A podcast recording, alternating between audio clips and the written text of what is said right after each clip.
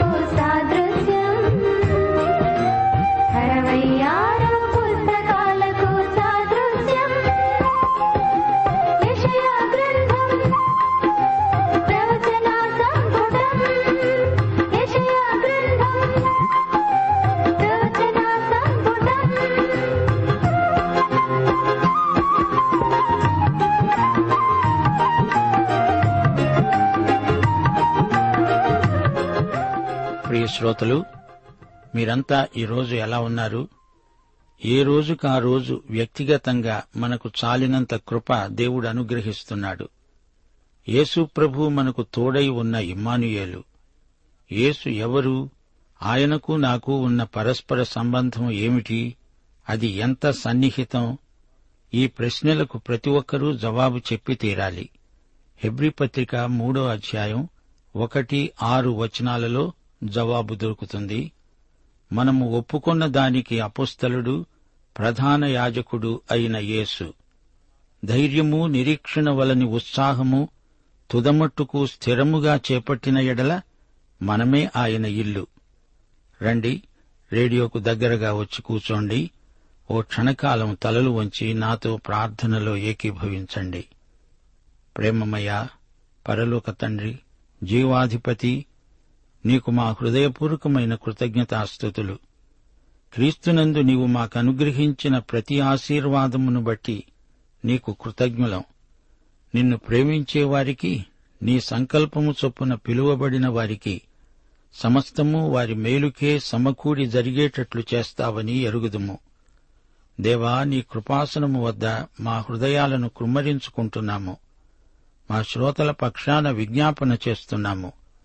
వారిని వారి కుటుంబాలను ఆశీర్వదించి ఆత్మయందు కృపలో వారిని బలపరచండి స్వామి. నీతిమంతులైన నీ బిడ్డల ప్రార్థన మనఃపూర్వకమై బహుబలము గలదై ఫలిస్తుంది.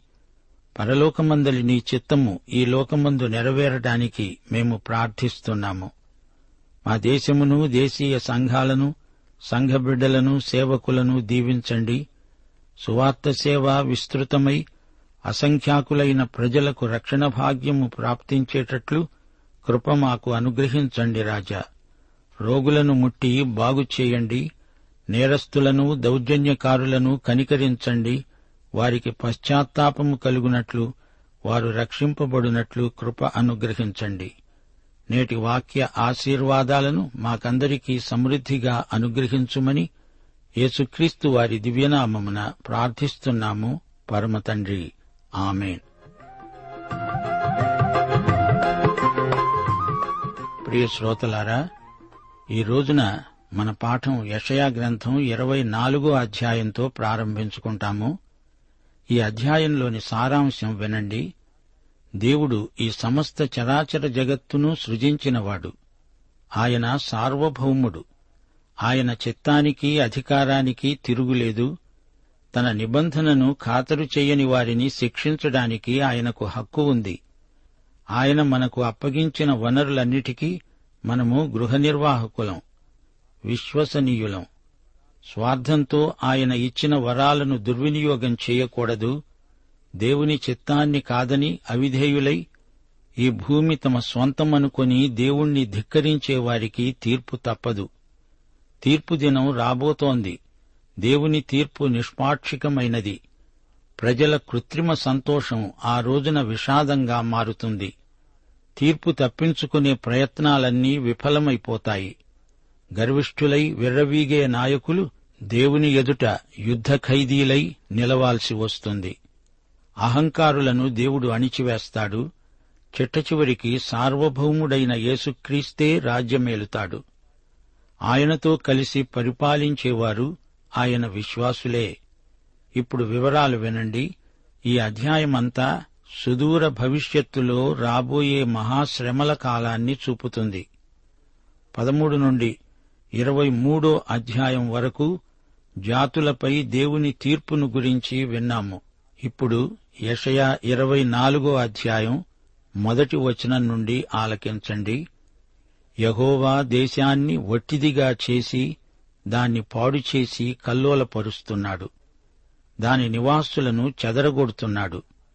దేశం అంటే హీబ్రూ భాషలో భూగోళమంతా అని అర్థమిచ్చే ఎరెట్స్ అనే పదం ప్రయోగించబడింది.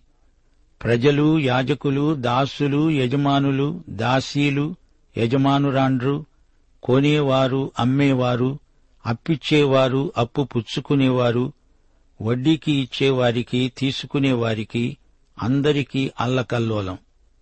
దేశమంతా వట్టిదైపోతుంది. అంతా కేవలం కొల్ల సొమ్మైపోతుంది వ్యాకులం చేత దేశం వాడిపోతుంది. దుఃఖంచేత క్షీణించిపోతోంది. గొప్పవారు సైతం ధర్మశాసనాలను అతిక్రమించి క్షీణించిపోతున్నారు. కట్టడను మార్చారు నిత్య నిబంధనను మీరారు. వీరు లోకాన్ని అపవిత్రం చేశారు. ఆరో వచనం శాపం దేశాన్ని నాశనం చేస్తోంది. దాని నివాసులు శిక్షకు పాత్రులయ్యారు. దేశ నివాసులు కాలిపోయారు. శేషించిన మనుష్యులు కొద్దిగానే ఉన్నారు. శ్రోతలు మీకు జ్ఞాపకముందా? దేవుడు నోవహుకు వాగ్దానం చేశాడు. ఈ భూమిని మళ్ళీ జలప్రళయంతో నాశనం చెయ్యను అన్నాడు. కాని ఈసారి వచ్చేది అగ్ని ప్రళయం రెండు పేతురు మూడో అధ్యాయం ఆరు ఏడు వచనాలు ఆ నీళ్ళ వలన అప్పుడు ఉన్న లోకము నీటి వరదలో మునిగి నశించింది. అయితే ఇప్పుడున్న ఆకాశము భూమి భక్తిహీనుల తీర్పు నాశనము జరిగే దినము వరకు అగ్ని కొరకు నిలువ చేయబడినవై అదే వాక్యము వలన భద్రము చేయబడి ఉన్నవి. యషయా ప్రవక్త ఇంకా ఏమంటున్నాడు? ఏడో వచనం నుండి ద్రాక్షవల్లి క్షీణిస్తున్నది ద్రాక్షరసం అంగలారుస్తోంది. సంతోషహృదయులు నిట్టూర్పు విడుస్తున్నారు. తంబురల సంతోషనాదం సితారాల ఇంపైన శబ్దం నిలిచిపోయాయి. ఉల్లాసము లేదు పాటలు పాడేవారు లేరు మద్యం చేదెక్కింది పట్టణం నిరాకారమై నిర్మూలమైపోయింది. ఇండ్లన్నీ మూతబడిపోయాయి పొలాలలో జనం ద్రాక్షరసం లేదంటూ కేకలు వేస్తున్నారు. సంతోషం అస్తమించింది. గుమ్మాలు విరుగగొట్టబడ్డాయి. శిథిలాలు శేషించాయి. పదమూడో వచనం నుండి పదిహేనో వచనం వరకు ఒలివ చెట్టును దులిపేటప్పుడు ద్రాక్ష ఫలముల కోత తీరిన తరువాత పరిగె పండ్లను ఏరుకొన్నప్పుడు జరుగునట్లుగా భూమి మధ్యజనములలో జరుగుతుంది. శేషించిన వారు బిగ్గరగా ఉత్సాహధ్వని చేస్తారు. యహోవా మహాత్యమును బట్టి సముద్ర తీరమున ఉన్నవారు కేకలు వేస్తారు. అందును బట్టి తూర్పు దిశన ఉన్నవారలారా యహోవాను ఘనపరచండి సముద్ర ద్వీప నివాసులారా. ఇస్రాయేలు దేవుడైన యహోవా నామమును ఘనపరచండి. మా శ్రోతలు గమనించాలి రాబోయే మహాశ్రమల కాలంలో దేవుని పరిశుద్ధులకు కాపుదల శేషిత ప్రజలు దేవుణ్ణి స్తుతిస్తారు. లోకమంతటా చెదరిపోయి ఉన్న దేవుని ప్రజలు దేవుణ్ణి మహిమపరుస్తారు. అప్పుడు సర్వే సర్వత్రా మహాశ్రమలు ఉద్ధృతమవుతాయి. పదహారు వచనం నీతిమంతునికి స్తోత్రము అని భూదిగంతము నుండి సంగీతములు మనకు వినపడ్డాయి. అప్పుడు నేనన్నాను అయ్యో నాకు శ్రమ నేను చెడిపోయాను మోసము చేసేవారు బహుగా మోసం చేస్తారు. ఈ కాలాన్ని ఉద్దేశించే ప్రభు మతై శుభవార్త ఇరవై నాలుగో అధ్యాయం ఇరవై ఒకటి ఇరవై రెండు వచనాలలో అన్నాడు లోకారంభము నుండి ఇప్పటి వరకు అట్టి శ్రమ కలుగలేదు ఇక ఎప్పుడునూ కలుగబోదు. ఆ దినములు తక్కువ చేయబడకపోయిన ఎడల ఏ శరీరీ తప్పించుకోడు. ఏర్పరచబడిన వారి నిమిత్తము ఆ దినములు తక్కువ చేయబడతాయి. పదిహేడో వచనం భూనివాసి నీ మీదికి భయం వచ్చింది గుంట ఉరి నీకు తటస్థించాయి. తూములు పైకి తీయబడి ఉన్నాయి భూమి పునాదులు కంపిస్తున్నాయి. ప్రియ శ్రోతలు భయం గుంట ఉరి అనే మూడు ప్రమాదాలను గుర్తించండి. ఈ రోజున మనుషులు భయాందోళనలతో నిండిపోతున్నారు. భయం భయం బ్రతుకు భయం అంతా భయమే. మహాశ్రమల కాలంలో ప్రజలు భయభ్రాంతులవుతారు. గుంట అంటే మరణం మూక ఉమ్మడిగా జనం మృత్యుముఖంలో పడిపోతున్నారు. మహాశ్రమల కాలంలో ఏర్పరచుకొనబడిన వారి కోసం రోజులు తక్కువ చేయబడతాయి. ఇక మూడోది ఉరి. ఇది వంచనకు మోసానికి సంకేతం. ఉరి లేక బోను. మతైసు వార్త ఇరవై నాలుగో అధ్యాయం నాలుగో వచనంలో ఆలివ్ కొండ ప్రసంగం మొదట్లో ప్రభు అన్నాడు ఎవ్వడూ మిమ్మను మోసపరచకుండా చూసుకోండి. అది వెయ్యేండ్ల పాలన. ఇదిగో ఇప్పుడే అంటూ కొందరు ప్రజలను పెడతో పట్టిస్తూ ఆత్మవంచన చేసుకుంటున్నారు. జాగ్రత్త. మొదట వచ్చేది మహాశ్రమల కాలం అంత్యక్రీస్తు అనే క్రీస్తు విరోధి పాలన మొదట వస్తుందని గ్రహించాలి. అంత్యక్రీస్తు వంచకుడు మోసగాడు. అంత్యక్రీస్తుకు అతని తండ్రి అయిన సైతాను పోలికలు నూటికి నూరు పాళ్ళు అన్ని శాఖలలో అన్ని రంగాలలో మోసం జరుగుతోంది. ఈ మోసకాండ నుండి మనకు యేసుక్రీస్తు ద్వారానే విడుదల కలగాలి. ఏసే మనకు జ్ఞానం ఆయన ఎందే మన నిరీక్షణ. మహాశ్రమల కాలంలో అంత్యక్రీస్తు ప్రజలను మోసగిస్తాడు. అతడే మోసం నిలువెల్లా నిండిన మహావంచకుడు. గుంటలో పడకుండా తప్పించుకున్న వారికి ఉరి. ప్రకటన గ్రంథ ప్రవచనం ప్రకారం లోక జనాభాలో నాలుగో వంతు తీర్పునకు గురి అవుతుంది. మూడో వంతు సర్వనాశనమైపోతుంది. భూమి బద్దలై తునకలైపోతుంది. బహుగా దద్దరిల్లుతున్నది మత్తిల్లి తూలుతున్నది. పాకవలె అటూ ఇటూ తూలుతోంది. దాని అపరాధం దానిమీద భారము కాగా అది పడి మళ్ళీ లేవదు. భయంకరమైన వర్తమానం విని పారిపోయేవారు గుంటలో పడతారు. గుంటను తప్పించుకున్నవాడు ఉరిలో చిక్కుకుంటాడు. ఉన్నత స్థల సమూహాన్ని భూరాజులను ఆయన దండిస్తాడు. ఇరవై రెండో వచనం. చెరపట్టబడిన వారు గోతిలో చేర్చబడినట్లుగా వారు చేర్చబడి చెరసాలలో వేయబడతారు. బహుదినములైన తరువాత వారు దర్శించబడతారు.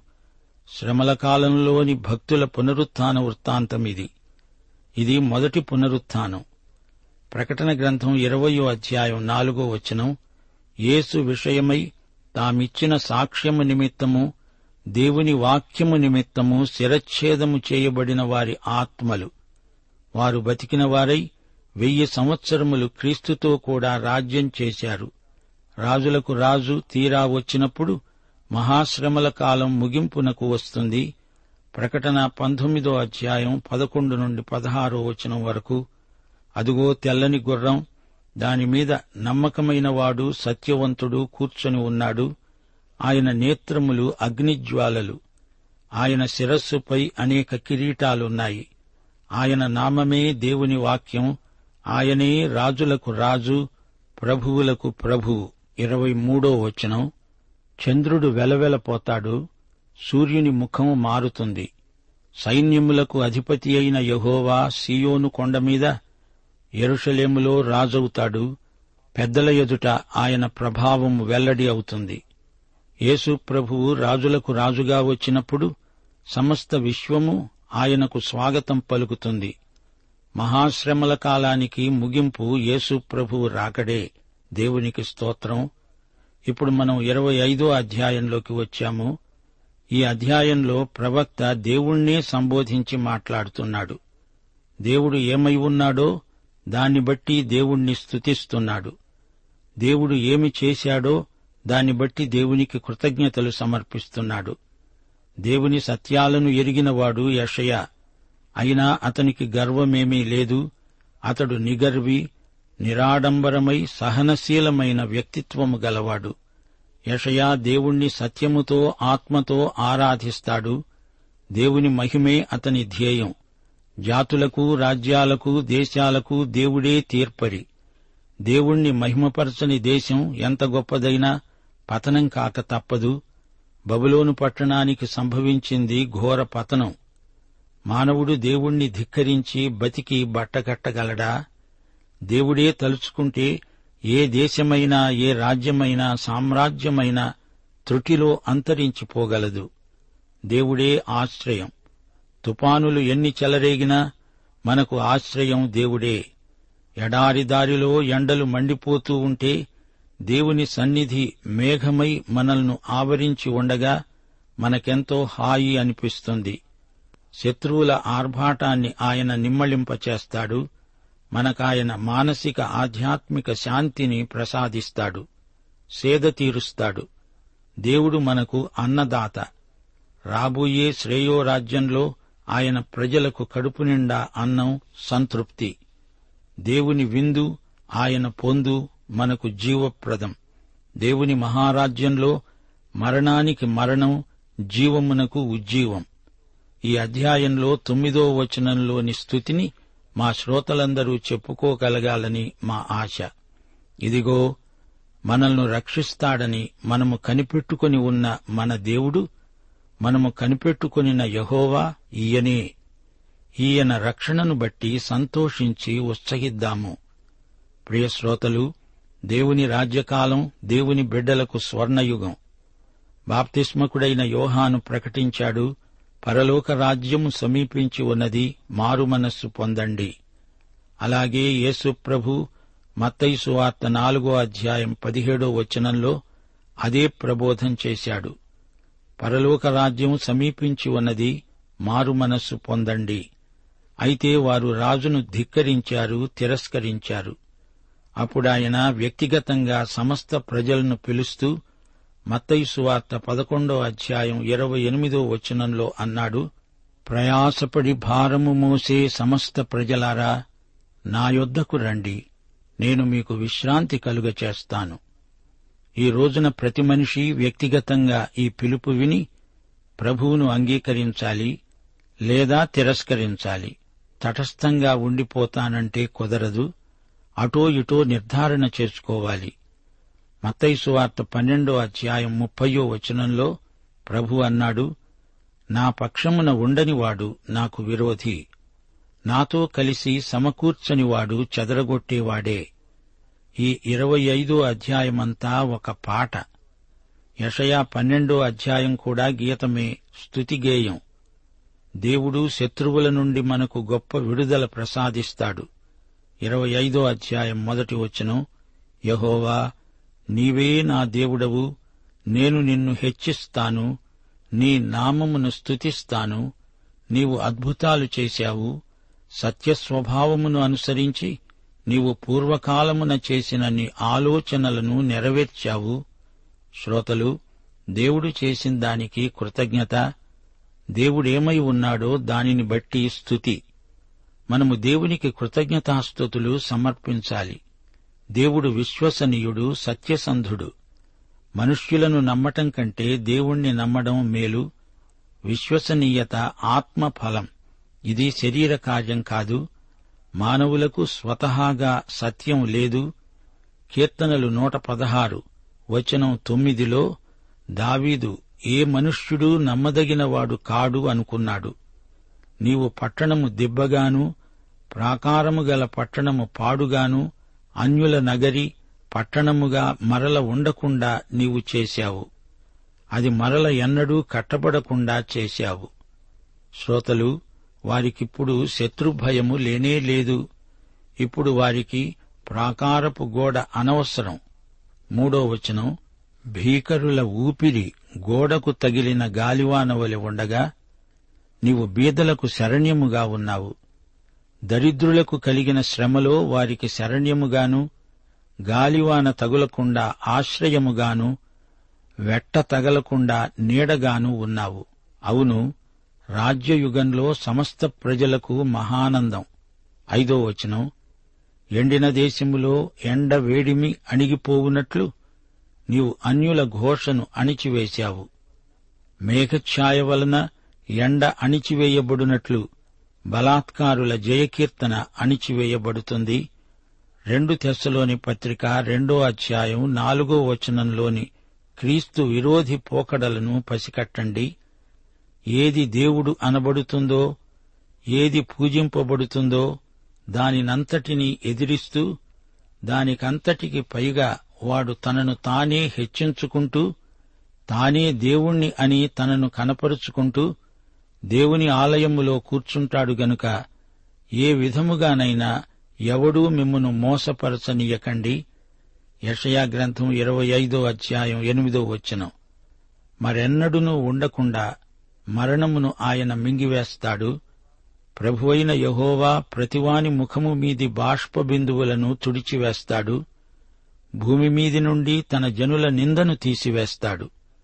ఒకటి కొరింతి పదిహేనో అధ్యాయం యాభై నాలుగో వచనం అపుస్తలుడైన పౌలు విజయ గీతం. ఈ క్షయమైనది అక్షయతను ధరించుకున్నప్పుడు ఈ మర్త్యమైనది అమర్త్యతను ధరించుకున్నప్పుడు విజయమందు మరణము మింగివేయబడింది అని వ్రాయబడిన వాక్యం నెరవేరుతుంది.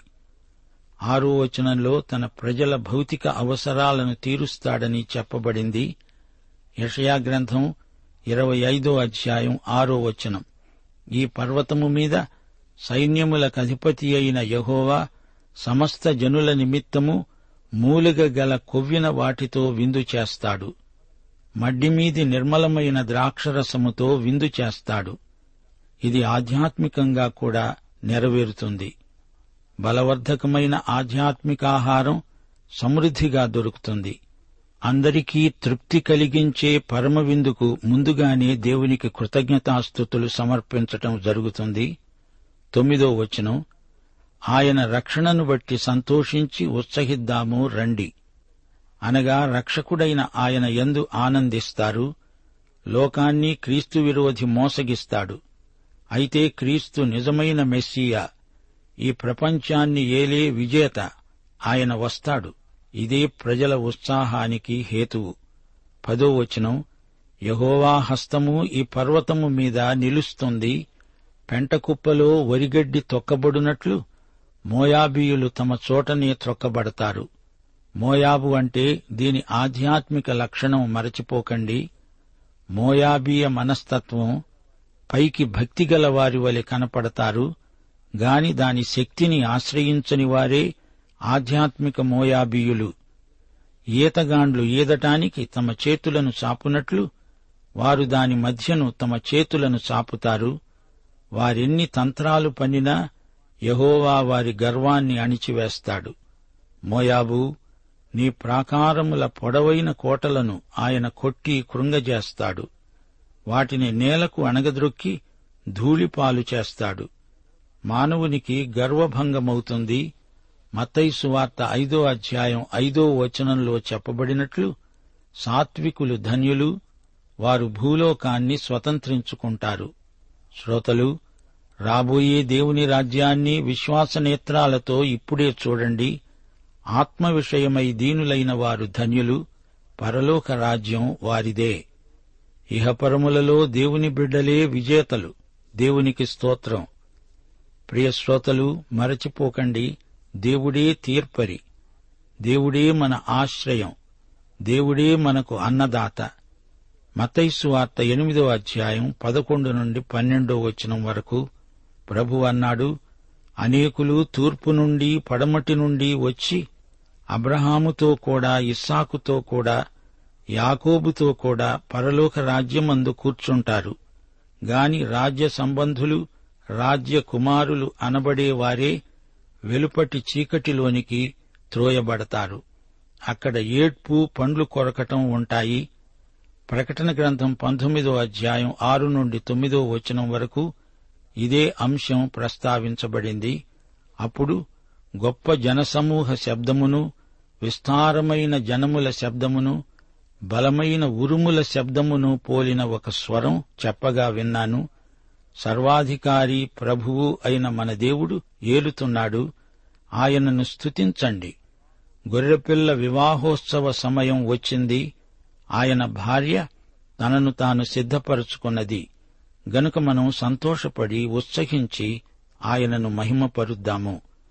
ఆ రోజున ఆ రాజ్యపు విందులో పునరుత్న సుప్రసన్నత నెలకొని ఉంటుంది. ప్రకటన గ్రంథం ఇరవయో అధ్యాయం పద్నాలుగు పదిహేను వచనాలు. మరణము మృతుల లోకము అగ్నిగుండములో పడవేయబడ్డాయి. ఈ అగ్నిగుండము రెండో మరణం. ఎవని పేరైనను జీవగ్రంథమందు రాయబడినట్లు కనపడని ఎడల వాడు అగ్నిగుండమందు పడవేయబడతాడు. ప్రకటన ఇరవై ఒకటో అధ్యాయం నాలుగో వచనం. ఆయన వారి కన్నుల ప్రతి బాష్ప బిందువును తుడిచివేస్తాడు. మరణము ఇక ఉండదు.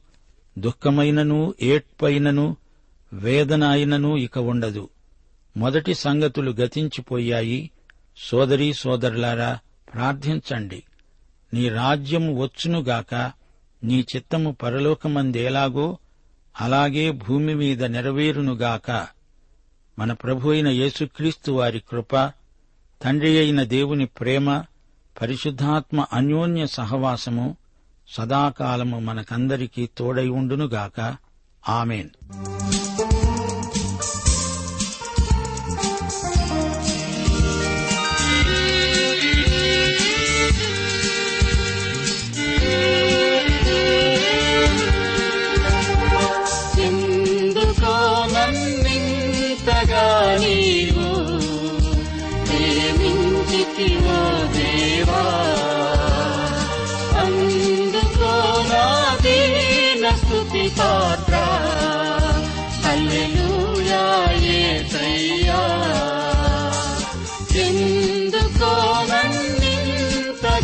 నీవు. ప్రేమించితివో దేవా.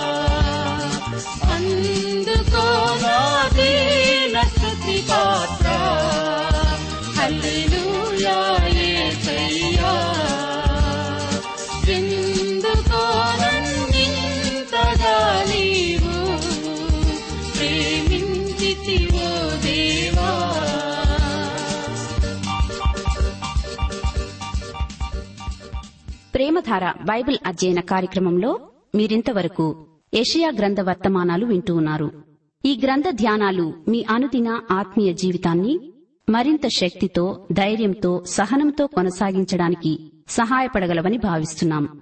ప్రస్తుతం మీరు వింటున్న ఏషియా గ్రంథ ధ్యానాలపై గొప్ప రక్షణ అనే పుస్తకాన్ని సిద్ధం చేస్తున్నాం. గొప్ప రక్షణ అనే ఈ పుస్తకాన్ని పొందగోరేవారు ఈ రోజే మాకు వ్రాసి లేదా ఫోన్ చేసి మీ పేరు నమోదు చేయించుకోవచ్చు.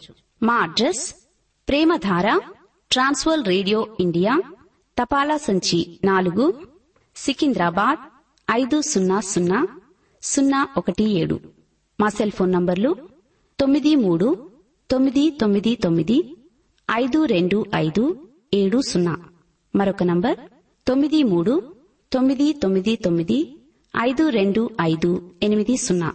మా email ID Telugu TTV at radio eight eight two dot com.